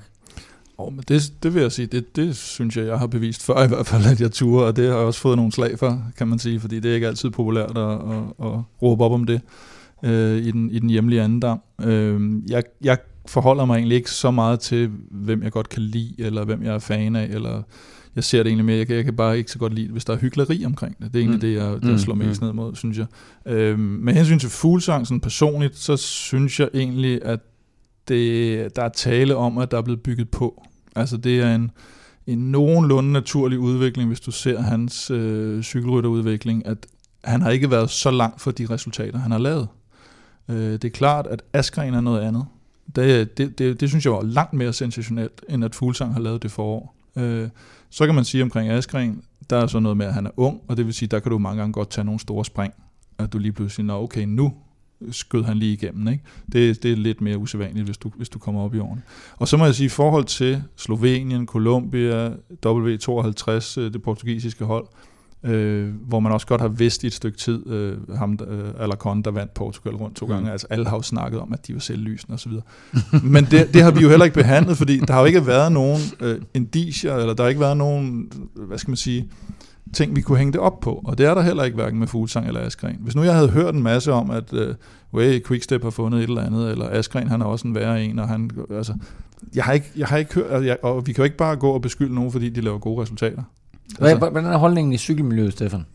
Øhm, ja, men jeg har lidt svært med, altså med Astana, som, som lige pludselig præsterer sådan helt vildt godt. Øh, og øh, de har jo, øh, kan man sige, også nogen i staff, øh, som har, har været der før, ikke?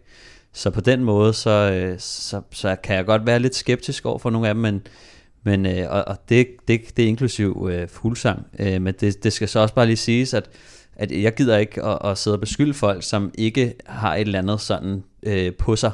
Mm. Øh, og jeg har umiddelbart ikke hørt noget om, øh, om fuglsang nogen steder. Øh, men, men derfor så kan man stadig godt være, være lidt skeptisk, når man ser, at lige pludselig så er han sgu øh, den bedste til at, til at køre op, at han er den mest holdbare, og det ene og det andet, og, og så med, ved man, hvad for nogle effekter, at de her ting har.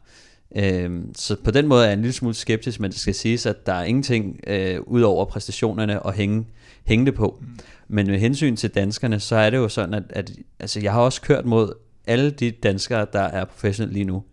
Og øh, for eksempel Askren har jeg jo ligget kørt en del rundt med, øh, og, og jo ikke engang særlig lang til siden har jeg kørt rundt med ham.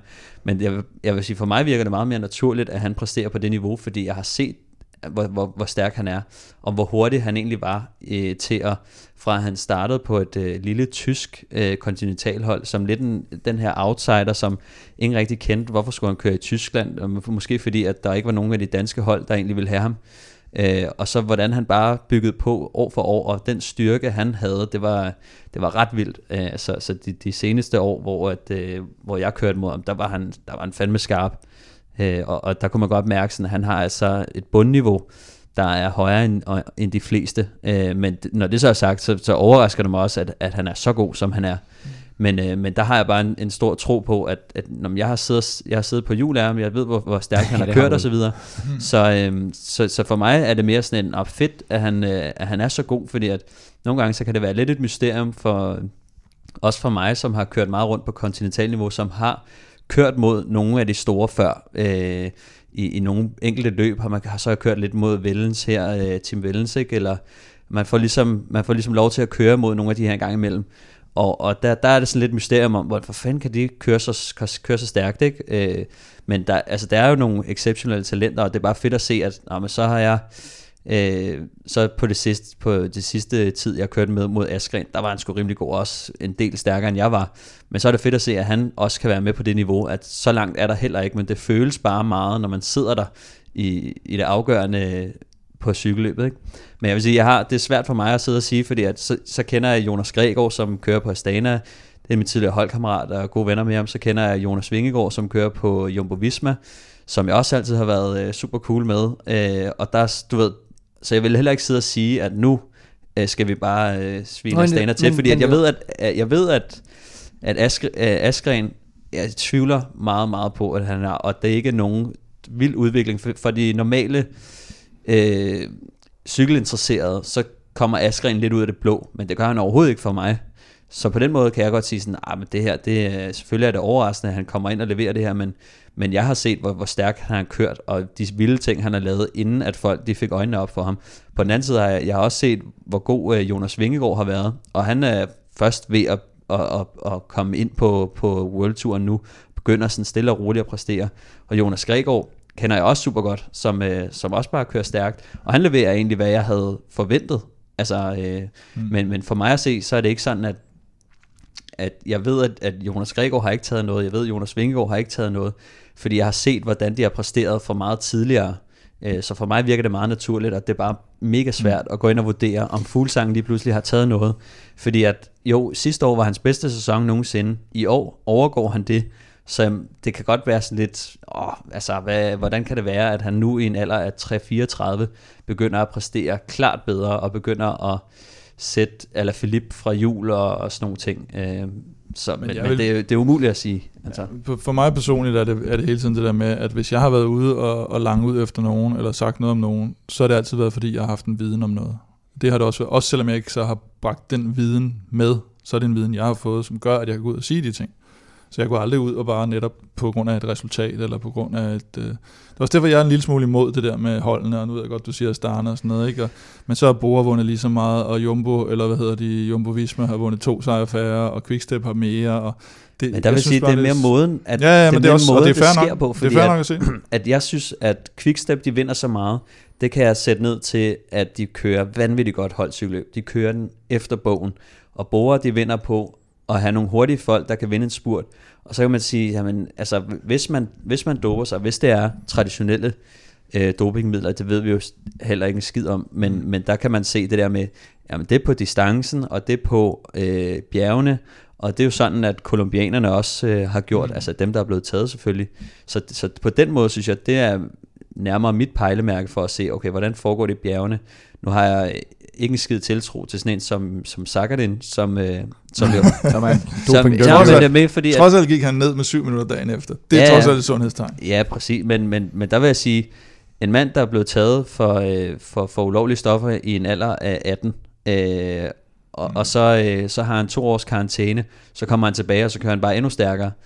Øh, der har jeg det sådan lidt, ah, det tror jeg ikke en skid på mm. længere. Altså sådan, det, det, det kan du bare glemme. Altså det, men, men det, det er noget andet, når man sidder og ser fra, fra, fra, fra helt fra starten af, hvordan folk de, de træner, og jeg har også ligget og trænet med, med mange af de her, ikke? Øh, sådan om, om de træner, de træner på den her, den her måde, de gør det virkelig godt. Altså sådan en som Askren, jeg ved hvor meget, at han træner. Øh, ikke fordi jeg har trænet så meget med ham, jeg kender mange, der har trænet med ham, der siger, at man, han, altså, han er et bæs, når han træner, ikke? Og det tror jeg, at det talent, som jeg kan se, er, at han er virkelig talent for at træne og for at æde sig selv.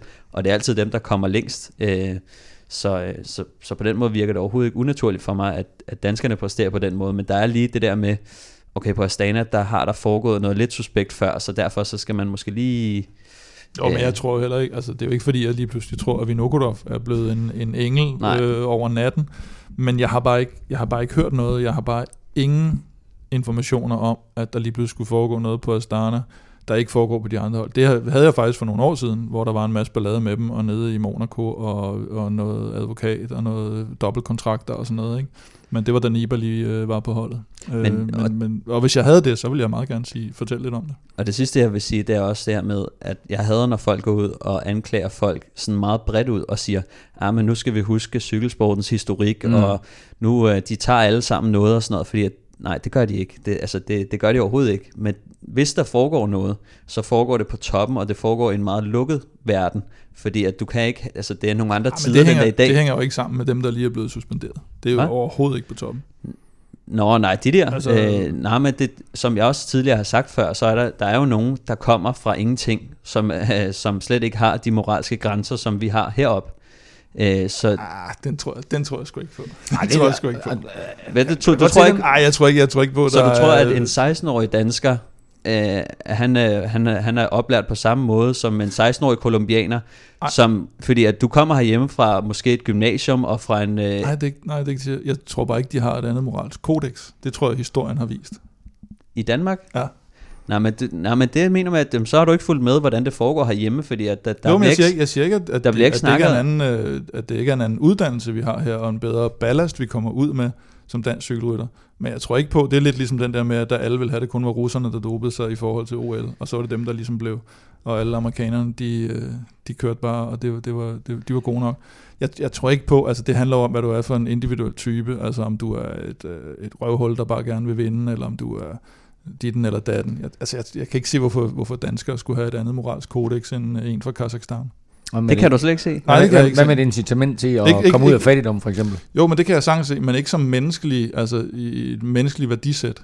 Der kan jo sagtens være, der kan jo lige så godt være en eller anden rytter i Danmark, der, der har super øh, øh, barndom, som Michael Rasmussen for eksempel, som jo nok er den i øh, cykelhistorien, der har gået længst i forhold til doping. Ikke? Nej, men du kan ikke trække det tilbage til, til Michael Rasmussen, og det er noget så, helt andet. så de nye generationer af danskere har et helt andet værdisæt end, Ja. end dengang. Ja, fordi at, hvad fanden, øh, altså, vi lærer jo noget fra de, fra de andre, altså, og det kan godt være, at du sidder og siger, at det tror du ikke på, og det bliver ved med at være det samme. Nej, men Men jeg jeg, tror kan ikke, love dig for, at, at min generation, og alle dem, jeg har kørt mod, der er noget, det er noget helt andet. Altså, det, det, og det mener jeg, altså, og jeg, jeg ved det, fordi jeg selv, altså, jeg selv har kunne præstere på det her niveau, og jeg har selv kørt rundt med de her, og jeg har boet med dem og levet med dem og været omkring andre på, på det niveau. Mm. Så jeg ved bare, at, at det ikke er sådan, og jeg ved, at, at hvis der er nogen, der har lavet noget, så bliver, det, altså, så bliver man virkelig efter dem, og vi kan se, hvordan medierne også bare reagerer på det. Øh, vi havde Mathias Skelmose, som var med Mhm. i en sag, øh, hvordan det blæste op i medierne,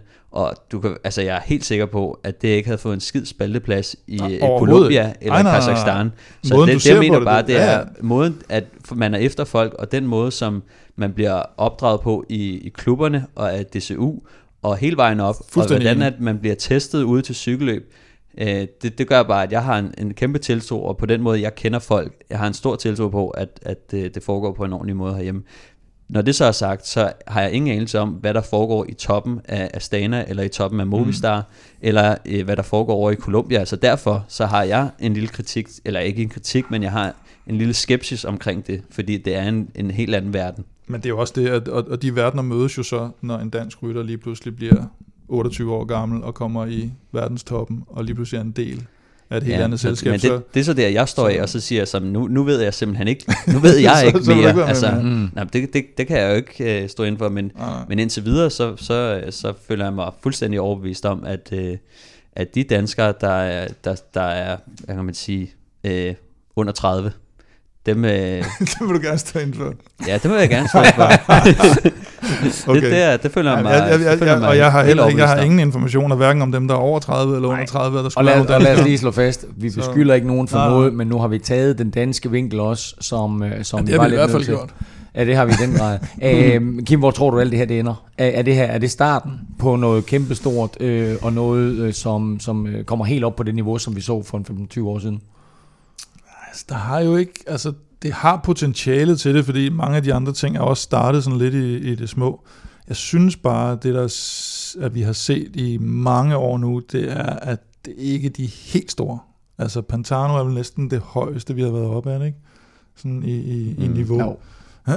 og, og, og Preitler og de altså, det, det, det, det lader lidt til, at det er, det er trods alt er et stykke ned i systemet, men så kan man jo enten tage den der hat på, der siger, jamen øh, hvis, de, hvis alle dem, der er dernede, de doper, så gør de dem, der er i toppen selvfølgelig også, eller man kan sige, jamen dem, der er dernede, har et behov for at dope sig mere end dem, der er i toppen, fordi de er ikke lige så gode cykelrytter. Og, ja, det er jo ikke til at sige, hvad der er rigtigt af det. Men jeg har lidt på fornemmelsen, at vi ikke får helt den der, vi får ikke en Festina Operation på Erto. det tvivler jeg faktisk på. Vi håber i hvert fald på, at øh, det her det ikke fører øh, noget kæmpestort med sig, og at vi har set toppen af isbjerget. Vi er bange for, at vi naturligvis ikke har, men øh, vi går i cykling, og vi håber selvfølgelig på, at alle dem, der ligger og øh, viser sig frem på den store scene og på tv, at de er clean.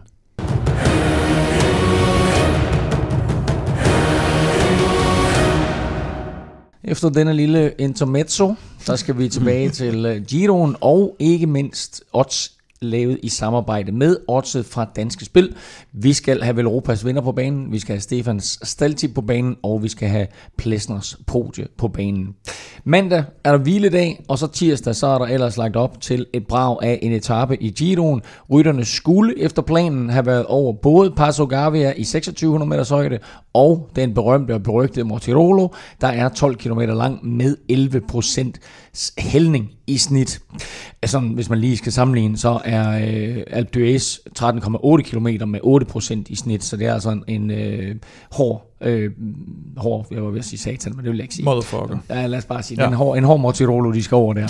Nå, men der, der lå simpelthen for meget sne, og det kan jeg bekræfte, fordi jeg har fået billeder af min gode ven Alex. Som er jeg troede, du har været der. Ja, jeg har, ikke, jeg, jeg har ikke været der, nej. Men jeg har fået øh, billeder fra min gode ven Alex, der er dernede sammen med Amager Cykelring, der sendte billeder, at de simpelthen ikke kunne komme op over Passo Gavia. 6 km fra toppen. 6 km fra toppen, der lå der sne. Jeg vil også sige, hvis Amager Cykelring kunne komme over, Ja, så, så, vil jeg så, synes, det var så også. Jeg har også fået billeder fra dem, at de er kommet op på toppen af Mortidolo. Ja, på Mortidolo. Ja. ja, det er de. Men, men det er Gavia. De kunne ikke komme over Gavia. Øhm, der er simpelthen for meget sne, og dermed altså også øh, altså fuldstændig for det første ufremkommeligt, men også risiko for isglatte passager på nedkørslen. Så Gavia blev altså pillet af programmet og erstattet med en øh, mindre stigning. Øh, stadig ikke sådan forholdsvis hård, men ikke noget i, i sammenligning med Gavia. Den hedder Aprica, og øh, den går op i øh, små 1200 meters højde. Og samtidig så blev etappen gjort cirka 30 km kortere, så den nu i gåsøjne kun er 197 km. Men den her Mortirolo, det er en øh, sindssyg stigning, må vi sige, og den skal nok skabe noget ravage mellem øh, klassementsfavoritterne. Men hvad tænker du, Kim, hvem er det en fordel for, at Gavi er pillet ud? Jeg tror, det er en fordel for, øh, for Primoz Roglic, for jeg tror, at han vil have blødt virkelig meget, øh, hvis, hvis de også skulle have været op over den. Øh, måske ikke, fordi han var blevet sat forfærdeligt meget lige på den stigning, men, men, men den ville have udmarvet, været så udmarvende, at når de så kom til Mortirolo, at, at så ville han have, have tabt noget mere der. Eller nu ved vi ikke, hvor meget han tager der, eller om han tager noget, men hvis man sådan skal se i det scenarie, man, man regner med på baggrund af, hvad, hvad de der Movistar-drenge har, har gjort ved ham indtil videre. Hvis vi lige hopper en dag før, vi kan sige, det er en dag frem, men det er en dag før i forhold til det, vi, vi taler om, så øh, den her hviledag. Hvem, oh, okay. er, er I med? ja, jeg skal lige finde ud af, hvor vi var hen. Sådan, øh, Lars, øh, hvem, hvem har bedst af den her hviledag, som øh, de står til mandag? Jeg tror faktisk, at Roglic, ja. han har været lidt, lidt, at han får ligesom chancen for at, for at komme sig lidt, og, og så bliver det spændende at se, om han kommer ind med, med, med, med gode ben igen, eller om han, han fortsætter med at, med at tumle lidt nedad. Ja, og hans holdkammerater ikke mindst, ikke? ja, det, er nok især dem, der har gået en, en vild dag. Giroen sløjfer altså Gavia, som sagt, og dermed så ødelægger de lidt den her meget imødesete kongeetappe. Er det okay, Kim? Ja, jeg synes, når det er, når det er sådan noget, ikke? Altså, hvis, hvis der simpelthen er isglat, så er det jo ikke, øh, så er det ikke noget at holde. Det er jo ikke, det er trods alt ikke skiløb, eller øh, kælk, eller hvad fanden der øh, det, det, synes jeg, det, det er helt fair. Det... Og Roglic altså lige øh, Ja, så har han haft en fordel, hvis det Nej, men der er jo mange gange, hvor man kan sige, jamen, øh, hvis det er koldt, eller hvis det er et eller andet, det er jo en ting, men det der med, altså, hvor du direkte udsætter folk for, for risiko, ikke? Det, det kan også blive for meget det gode. Har du øh, kørt Mortadolo? Nej, Stefan? det har jeg ikke, men Nej. jeg har hørt folk, der har kørt den, at de siger, at det, det er ikke engang sjovt. så, så jeg tror, at det, det, det bliver sjovere at kigge på, end at, end at køre op ad den i hvert fald. Den er værre end noget af det, vi, vi kender fra turen, og selvom turen selvfølgelig er meget højere profileret, øh, og de bjerge, der er med i turen, dem kender vi meget bedre, fordi de er med øh, år efter år, og, øh, og, og, og bliver beskrevet både i bøger og på tv, etc., etc., så har vi altså med et, et, et, med et bjerg at gøre her, Mortirolo, som er super, super giftigt, og måske det værste bjerg, der overhovedet er, på nogle af de tre Grand Tours. Mm. Ja, vi er oppe i, en, vi er oppe i sådan noget Angliru, Soncolan og, og de der øh, skikkelser der, og, og øh, jeg synes, altså grund til, at jeg bare savner Gavi også, det er det der 2600 meters højde, ikke? det mm. gør bare noget ved nogle rytter, som er sjovt at se, og hvor du kan få de der helt udfald, eller netop nogen, der kan angribe mere. Øh, så jeg synes, det er lidt ærgerligt, at man ikke skal helt op i højderne, fordi Mortirolo er, er super stejl, men den er, det, du kommer ikke over 2000 meters højde. Så den havde jeg lidt håbet på. Men, men de der, der er sådan, de ekstra stejle, de, de er sjældent øh, så høje. Stel, vi jo mener også er ret høj, men ikke, har heller ikke samme øh, ja, stigningsprocent. Ja, den, er, den, er jo, den er jo så, øh, så stejl, at der er ingen taktik overhovedet. Altså ja. der, der, det der med at sidde på dæk er nærmest ligegyldigt. Så, øh, så det kommer til at blive sådan en 100% øh, styrkeprøve i bjergene, altså der, hvor at der er ingen, der har mulighed for at gemme sig. Ikke? Det bliver en uh, super fed etape. Jeg glæder mig meget til, uh, til, til tirsdag. Er det her, at Giroen bliver afgjort? Ja, det tror jeg faktisk, fordi nu kommer vi til, og jeg tror, vi har en lille gennemgang af, hvad der ellers venter af, af etaper. Og det er egentlig ikke så meget i forhold til, i forhold til tirsdag. Og tirsdag med, med Garvia, der var jeg helt sikker på, at det var det, der ville blive afgjort. Jamen så lad os uh, få nogle uh, odds på banen, og vi lægger ud med Velropas vinder. Uh, og det er simpelthen bare et bud på, hvem der napper den her etape. Kim, hvad siger vi? Vi siger Landa. Vi siger, vi siger, Landa, vi simpelthen. siger anarki. han øh, ved, at øh, hvis, han skal, hvis han skal noget, så skal han afsted tidligt. Og, øh, og så, så, så kører han hen til Carapaz, og siger han, prøv at, øh, jeg stikker skulle lige for at, at, at lige lave lidt... Øh, for at lave, lægge lidt pres på, ikke? og så mm. ser de ikke ham igen. Og så siger Carapaz, nej, du bliver her.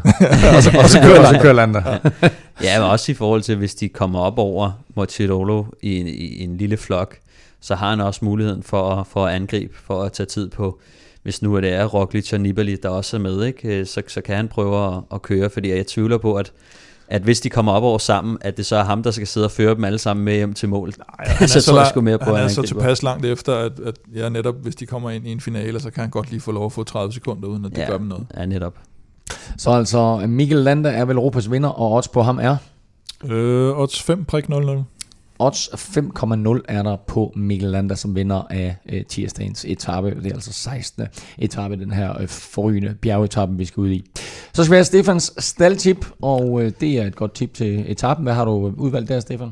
Jamen, øh, jeg har, øh, jeg har Nibali øh, som, øh, som et bud. Øh, jeg synes, han har han kørt rigtig, rigtig flot øh, i dag, og, øh, og jeg tror, at, øh, at den gamle rev, han godt kan, kan, kan trække noget op. Øh, Nej gamle hej kan trække noget op af, af havet øh, på, øh, på Mochidolo, så der, der er også flotte odds 12 på den, så, så lidt derfor. Det skal jo gerne give, det skal jo gerne, gerne hvad er det, jeg siger? Det ved jeg ikke.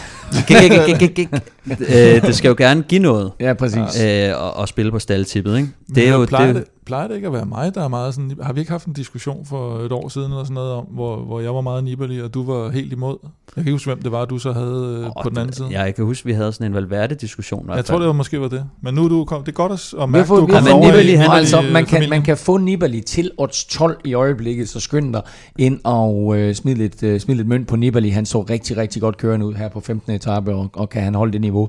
Øh, så skal han ud og lægge pres på, på Roglic, øh, og det her det er altså en god mulighed. Så odds 12 på, øh, på Nibali som vinder af 16. etape.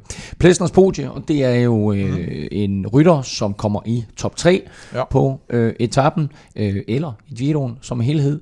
Øh, og der har vi jo allerede et øh, vedmål liggende ude, som hedder Bauke Mollema til at ende ja, i, i, i, i, i, i, i top 3. Øh, nu vi snakker om... Han, øh, den, er, den er stadigvæk i live. Ja, den er i live. Den, den er stadigvæk i live. Men nu vi snakker om dem, der har brug for en hviledag, tænker jeg. Ja. Der kunne Bauke lidt. Nå, jeg tror du med en Elming. ja, ja, han kunne også godt bruge det. Elming og Bauke, de, de tager lige en tur. Nå, Plæsters punkt. men nu bliver, det spektakul- nu bliver det spektakulært. Ikke? Nu, øh, nu satser vi hele butikken. Så.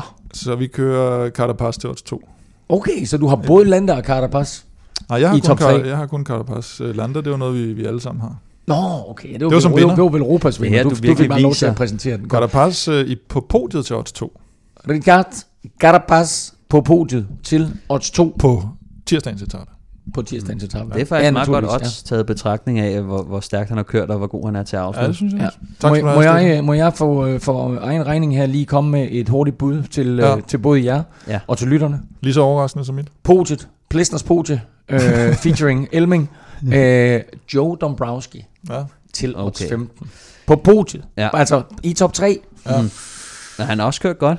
Har men, du set, hvor tynde stænger han har? Odds fan. Det er helt... Det er, ja, men uh, helt jeg siger bare, Joe, Joe Men det, du, det er første gang, du nævner ham faktisk, øh, og vi var lidt øh, efter dig med at... ja. med sådan, har, du, har du ikke glemt ham? Nej, Men, nej, øh, nu nej, kom nej. Joe, øh, Joe han ligger dybt inde i mit hjerte, så øh, jeg er glad for at se, at han klarer sig så godt her i Giroen. Joe Lloyd. Lad os lige lynhurtigt... Det var godt, du sagde hjerte der i hvert fald. Lad os lige lynhurtigt løbe igennem øh, den kommende uges etaper, altså som nævnt øh, mandag hviledag, tirsdag den her fede etape med Mortirolo. Øh, onsdag 17. etape, øh, bjerge, øh, men ikke sådan øh, en speciel voldsom etape. Så 18. etape, det er en etape, der slutter flat, øh, og øh, er sådan den sidste mulighed for de sprinter, der nu er tilbage i feltet. 19. og 20. etape, der bliver den her Giro, hvis den ikke er afgjort, så bliver den afgjort, øh, ja, ja, nej, det, det, det, det, jeg, står, jeg, står, jeg står på lige mig selv der, ikke? Men fordi 19. etape, den slutter opad, den er ikke alt for stejl, det er sådan en kategori 2 stigning, man kunne altså godt gå hen og blive rigtig interessant. Og 20. etape slutter opad med sådan en kort og relativt stejl kategori 2 stigning, og vi kunne sagtens se, at turen bliver afgjort der, men vi skal jo ikke glemme... Eller Giro. Eller Sagde Giro. du, ja, ja, men tur, tur Vitteli. Giro. Giro. Tur, tur, tur. Nej. Ja. Giroen. Og så skal vi ikke glemme, at vi har den her 17 km enkeltstart på 21. etape. Det er i Verona, det er rundt i Verona. Der er sådan en enkelt kategori, øh, kategori 4 stigning øh, undervejs, og det kunne altså være rigtig, rigtig sjovt, hvis de ligger inden for sådan en afstand, hvor vi har en 2-3 rytter, som øh, med, med fordel kan, kan, kan køre den her, og måske endda nappe den samlede Giro-sejr. Vi glæder os til den kommende uge. Rigtig, rigtig mange fede etaper, men altså først og fremmest tirsdagens etape med Mortirolo på programmet. Tak til alle, der allerede har støttet Velropa Podcast via tier.dk. Det sætter vi enormt stor pris på. Du kan også støtte os på tier.dk. Beløbet det er valgfrit, og du donerer hver gang vi udgiver en ny podcast. Og som tak for alle donationer, så trækker vi altså lod om fede præmier blandt alle, der støtter os. Du finder link både på velropa.dk og naturligvis på tier.dk.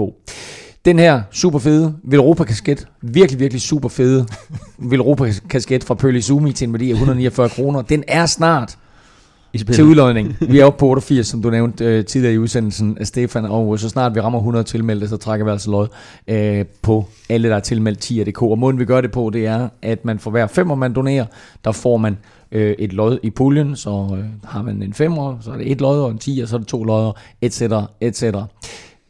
Men vi har også her under Giroen mulighed for i samarbejde med Oddset for Dansk Spil at udlåde freebet på ikke mindre end 200 kroner blandt alle, der støtter. Og øh, Stefan, vi skal have fundet en vinder, og du har trukket en ud. Ja, vi har trukket, øh, vi har trukket lod, og vinderen er Claus Peter Petersen. Claus Peter Petersen. Kla- Claus Peter Petersen, ja. Sådan. Jamen, øh, super fedt. Tak for din øh, støtte. Claus Peter, ved du, hvad han støtter med? Øh, nej, det, men det er også ligegyldigt. Ja, ja. Men, Det, det er alt det. Han støtter. Det er det, der er væsentligt. Det er det, der er væsentligt. Tusind tak, Claus, fordi du støtter os, og tillykke med de 200 kroner til Otze. Så har vi et uh, hængeparti, der hedder Quizzen, og jeg glæder mig meget til at uh, høre, hvad I er kommet frem til. Mm. Uh, det første, vi skal afklare, Stefan, det er jo simpelthen, hvem skal svare først i quizzen? Jamen det synes jeg, Kim han gerne må i dagens anledning. Han har Godt. brokket så meget, så nu, nu Så- får han chancen. Nu får han chancen. Godt. Og spørgsmålet var jo ganske simpelt. Når man vinder en, et, eller ikke når man vinder en etape, men når man har den lyserøde føretrøje i Giroen, hvad giver det per dag? Hvor meget får rytteren per dag? 5.000 euro. 5.000 euro. Det er et godt bud. Ja, det var faktisk også det, jeg gerne ville sagt. Øhm, men øhm, ja, Så du siger 4.999 eller 5.001? Jamen, der er ikke noget med over under, det har vi ikke aftalt. Nå okay, så det er Jamen, rent på. Man skal gætte det rigtigt. jeg skyder på, på to og et halvt så. To og et halvt. Ja. Godt. Der er ikke nogen af de to, der er korrekt. Jeg kan hjælpe jer så meget med, at det er et øh, rundt beløb, så altså det her med, at Kim han sagde 5.000, det var mere rigtigt end 2.500, så øh, Kim, du får et forsøg mere. Så jeg har vundet med andre ord. Nej, du har ikke vundet, jeg siger, du får et forsøg mere. 3.000. 3.000, siger Kim. 1000. 1.000 euro er fuldstændig korrekt. Der er altså kun i gåsøjne 7.500 kroner til den rytter, er der dagligt ikke har. meget, mand. Nej, det er Det er fandme ikke Til meget. den rytter, der har så prøv at tænke på, hvor meget UAE de har kæmpet for at holde den føretrøje. og så får de... Øh, så får de det, der svarer til 1000 kroner stukket i hånden hver. 1000 euro, ja, ja, Ja, ja, ja, men, ja, øh, nej, men du har fuldstændig ret. Så, øh, og det er jo altså, som Stefan også øh, pointerer her, god kutume, at man, man deler de pengepræmier, der nu bliver kørt ind i løbet af en Grand Tour med sine holdkammerater, og det her med, med 1000 euro per dag, det er ikke særlig meget, og det var også derfor, jeg tog quizzen med, fordi jeg synes, det er sådan et beløb, hvor man tænker, okay, det var alligevel beskedet. Jamen, jeg ved, det er mindre, end man regner med. Øh, så, men, men, øh, så derfor så, så prøvede jeg at skyde lidt lavere end, end Kim. Men, øh, men 1000, det var godt nok lidt lavere, end jeg selv havde regnet med også. Så skal vi sige 1-1. Skal vi sige den så? Nej, vi skal sige det. Du Vi siger en reducering, vi siger en reducering, det bliver meget tæt efterhånden, det her. Hvad stod den egentlig? 17-13 står der nu. Nå, for så. 17-13. Og det bliver Du- dyrt for, øh, for, for Stjernholm jo, som, øh, som tidligere sagde, at han ville støtte mig med, øh, hver gang jeg fik point i, i quizzen jo. Det er en dyr en. Den. Det var Jesper, Jesper Stjernholm, der sagde Ja. det. Ja, Så, ikke Anders Stjernholm, men Jesper Stjernholm. Jeg mener, det var Jesper Ja, Stjernholm. jamen, jeg tror, du har ret. Det var, en, var det var på Twitter, eller hvor var det henne? Ja, det var netop Ja. ja. på Twitter, så, øh, så, så her kommer en mere, ikke? Sådan der. En Jamen, mere til dig, jamen det er ligesom, det er efter, efter Jesper Stjernholm, han kom, og det er en af vores lyttere. Øh, det er ikke en, vi kender, men uh, tusind tak, fordi du lytter med derude, Jesper. Øh, efter Jesper, han ligesom øh, kom med det tweet, der har du været skarpere. Ja. Ikke? Du har faktisk været skarpere Ja, siden det er, da, han kan Stefan. mærke folkets Ja. ja. hyldest og Ja, opbakning. op, opbakning, ikke? Folkets, ja. Ja. folkets opbakning. Øh, det det var min quiz til jer. Kim, du har en øh, quiz på caféen. Nå, jeg skulle sige, at vi har en quiz til dig, men det kan vi da godt. Hvem mand? Nej, øh, det har vi da. Onsdag jo. Ja. Ja. Der er det jo. På onsdag er det hver anden onsdag. Og øh, det betyder, at vi har quiz. og der er, øh, der er faktisk to pladser til quizzen. Okay. Og øh, det Ja. ja. synes jeg da, man, hvis ikke man har prøvet, så skulle man da prøve at gå ind på veleuropa.dk og, og tilmelde sig. Det Sådan. koster kun en, øh, en 100 basse, det er 49 kroner mindre end en kasket. Sådan. Mm. Så, men øh, for Og 100 man må kroner, have tre mand med jo, 100 kroner for 100 kroner. Så Ja, det er jo så det er 100 33 en kroner, altså det er ikke 300, det er 100 kroner for alle tre Ja, mand. ja, ja. Det er Godt. vanvittigt billigt. Det er vanvittigt billigt. Og skide sjovt, det er quiz på Nå. Velropa Café på onsdag. Det er sådan nogenlunde sjovt. Det, det er Kim, der står for det. Det er nogen. Det- Og se, hvor sjovt det kan blive. ikke? Nej, Kim er en glimrende quizvært, og de her quizzer på caféen, de er faktisk rigtig, rigtig underholdende. Så laver du ikke noget onsdag aften, og kunne du tænke dig at quizze på lidt cykelviden imod andre øh, cykelfans i det københavnske, så kig forbi Velropa Café onsdag aften. Hvad tid er det? Det er klokken 19. 19. Nej, det er ikke. Det er klokken 20. Sådan der. Så Det er, fik cykel, det er cykelklubben, der er færdig klokken 19. Jo. Præcis. Cykelklubben cykler og er inde kl. 19, og quiz er på onsdag kl. 20. Det var alt for os. Øh, tak for nu. Tak fordi du lyttede med. Tak til vores partner, Destination Bornholm og Otse fra Danske Spil. Arrivederci.